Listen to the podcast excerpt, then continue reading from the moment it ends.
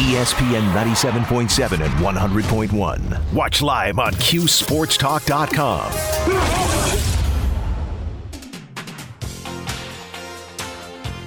This is On the Block with Brent Axe. Welcome back, friends. Great to have you here on the block. ESPN Radio, QSportsTalk.com is presented by our friends at Best Buy Auto Sales. Here we go. The bills make me wanna shout. Kick your heels up and Come on, friends. Here we go. Throw your head back and shout. Come on. Say it Jim Morris style if you want. Playoffs! Stand up now, come on and The. Buffalo Bills. The Miami Dolphins. Right now. One o'clock kickoff Come on. at Come. Highmark Stadium on Sunday. Come on. You can hear the game over on our Brostat station, K Rock, and you will hear uh, this voice on the broadcast. Chris Brown uh, filling in for our friend John Murphy, and uh, this gentleman, the color analyst on the Buffalo Bills radio network, former Buffalo Bill, Eric Wood, back with us here on ESPN Syracuse QSportsTalk.com. Eric, how you doing, bud? I'm doing great, Brent. How are you? Doing great. Getting fired up for game day. Everybody in Western New York getting all ramped up for some playoff football. Oh yeah, it's exciting times, and you know everyone's geared up for it. And Bills get to host playoff games with fans in the stands again. Last year was something special to see. I had never witnessed a game in person with fans in the stands for a playoff game, and Highmark Stadium was rocking last year, and I expect much of the same this year. And Sunday, when you look at the forecast for Orchard Park, you know, you look at like the weather bug for the next seven days. There's one day where the sun's shining, and that's Sunday. We got about uh, 30 degrees for the high, sunshine, perfect tailgating weather. So, uh, sorry to say, it doesn't look like weather's going to be much of a factor. I mean, that's colder than it is in Miami, but not going to be like, say, against the Patriots last year when it was about, you know, what was it, five degrees at kickoff or, or something of that nature? Oh yeah, I mean it was negative wind chill. I've never been a part of a broadcast. We keep the booth open during the game. That's right. And the, so the window's open. I opened a bottle of water. wasn't an appropriate time to take a sip. I set it down in front of me, and then when Murph was making a call, I went to take a sip, and it already had frozen over. So we're not, we're not going to have similar circumstances this week, and and I'm excited for that. Eric, it's just like when you played, right? The elements are part of it. Murph and I have talked about this. When I worked on the Bills radio network, same thing. That window's open, man. The- conditions are part of it. Never close the window, even when it's five degrees. I'm glad you guys stuck to that rule. Oh yeah, and and everyone gave me flack about the heater that was put in um, in front of me in the booth. But now, uh, you know, Murph Murph implemented the heater last year, and I'm sure Chris Brown will be utilizing it here on Sunday. Yeah, there's nothing wrong with the heater. Come on, let's let's be let's be reasonable here, right? You got to have the window open, but you don't have to freeze to death in there either. Come on, that's crazy. I mean, I played my entire career and never wore sleeves in Buffalo, so See, I, I proved my tough. I proved my toughness on on the field. I will be as bundled up as I need to be in the booth, though. Well, Eric, it's Miami that's got to prove their toughness here. Look, you know as well as anybody when you, you suit up and you get on the field, anything can happen. But man, Miami is coming in with some big disadvantages in this game. No Tua.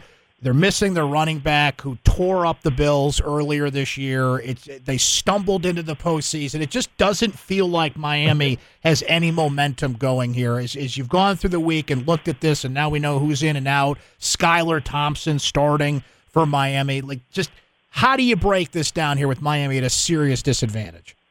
Yeah, I mean it's the biggest spread of the weekend, almost 14 points of the spread, which is really rare in the playoffs. But that just shows you what Miami, what happened to Miami in that tail end of the season. They gave Buffalo everything they wanted on that Saturday night game in December, but they lost five in a row and then barely squeaked by the Jets to get into the playoffs. They needed the Bills to beat the Patriots. They of course did. So the Dolphins get in and, and avoided just an epic collapse to to miss the playoffs. But with Skylar Thompson, your third string quarterback, a, a rookie playing in this playoff game, you can't think that they have much of a chance, but they do have a decent run game, so they could shorten the game, try and play some clock control, and then with Waddle and Hill on the outside, you just have to avoid the big plays.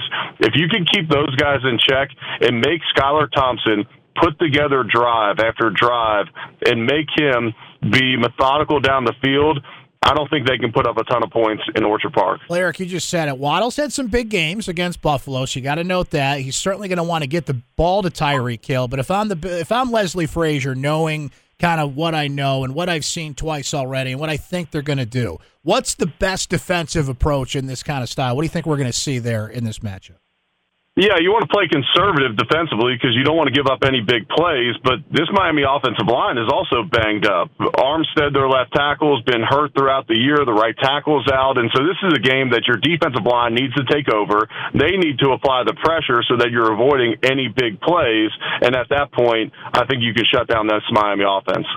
When you look on, uh, while we're on the defensive side of things, Eric, I love to see that Matt Milano was named a first team All Pro today. I mean, he has just emerged as one of the better players at his position. He was rewarded for that. And look, short of Josh Allen, I don't think there's anybody you would notice if they're missing on the field more than Matt Milano. I mean, what do you see in the presence he brings on that defensive side?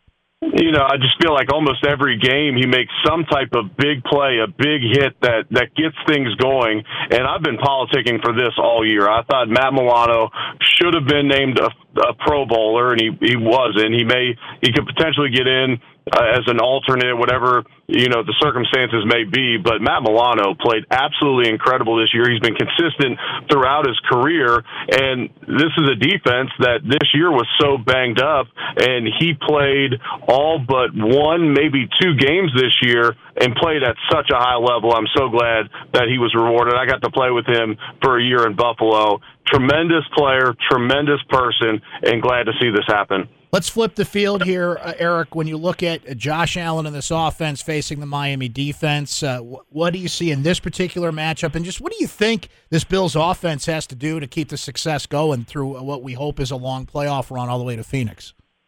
Well, when you're looking at this game in particular, Miami's got a banged up secondary. So if the offensive line can protect, I think there's advantages on the outside. You know, Xavier Howard's been banged up throughout the year. Nik Needham, their their nickel, he's out, and in this secondary has been depleted. And so I believe Josh Allen can can get it going through the air. The Bills have also shown in the last month and a half of the season that they have a run game with their running backs in James Cook and Devin Singletary, both playing at a high level right now. And so Sean McDermott finally has that kind of one-two punch with the run game and pass game that that he's desired. And so this Bills offense, although we critique it, number two in the NFL in scoring. They've put up points consistently throughout this entire season. And so when you're looking at the playoffs this week, it's about taking care of the football.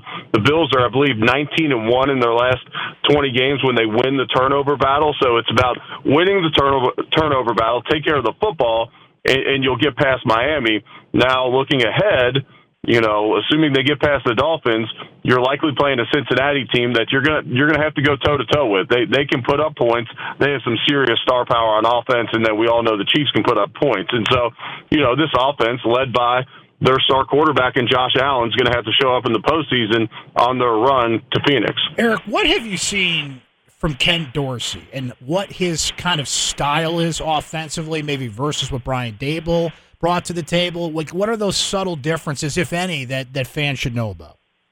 You know, it's it's been fairly similar. I think there's some different nuances in the run game. That's Ken Dorsey influence. Also, Aaron Kromer's back in the mix. He's helping out with the run game. I played for Aaron Kromer in Buffalo incredible offensive line coach. And so those two guys have, have influenced the run game. And, and so you're seeing some different schemes there. A lot of a lot of pullers. We saw that with Brian Daboll. A little bit different schemes in the passing game. It seems fairly similar, and you expected that to be the case. This is a, a passing offense that was very successful under Brian Daboll. Ken Dorsey was in the building, and and you got the same quarterback and, and many of the same receivers. So that's that's been fairly consistent, and there hasn't been a whole lot of changes there a lot of emotion, of course, around Western New York. And Damar Hamlin is home; he's out of the hospital, and and things seem to be going in such a positive direction there. Eric, I don't know if this is going to be the case, but if he's in the building Sunday, like I, I can't even imagine. Like it was pretty emotional last week. If he's there on Sunday, it's going to be that times a million. Like I can't even imagine what that's going to be like. Any any thoughts there about the possibility of maybe Damar Hamlin being in the building? Yeah, it will be. And, and Sunday was emotional. After that opening kickoff, I had to try and refrain from looking down at our monitor in front of us because if I looked at the tears rolling down Sean McDermott's face any longer or Josh Allen's reaction, I, I wasn't going to be able to call the game because I would have been emotional as well. And so um, I can't imagine if Damar's able to be in the building with all of the emotion that went into that Monday night game in Cincinnati and in the events that followed, leading into the week, which started off very gloomy into very positive news towards the end of the week. If he's able to be in the building, it, will be emotional for for everyone in the building and around the country. I mean, this is an event that shook America to its core, brought football fans and, and casual fans and even this country together in a way that I haven't seen much in my lifetime. And so, if Damar's able to be in the stands, it'll it'll be a special moment. Eric, uh, can't wait to hear the broadcast. It's playoff time. It's what we've been waiting for. Let's roll. Go Bills. Uh, great to talk to you as always. We'll do it again next week, and uh, always appreciate your time and your insight, my friend.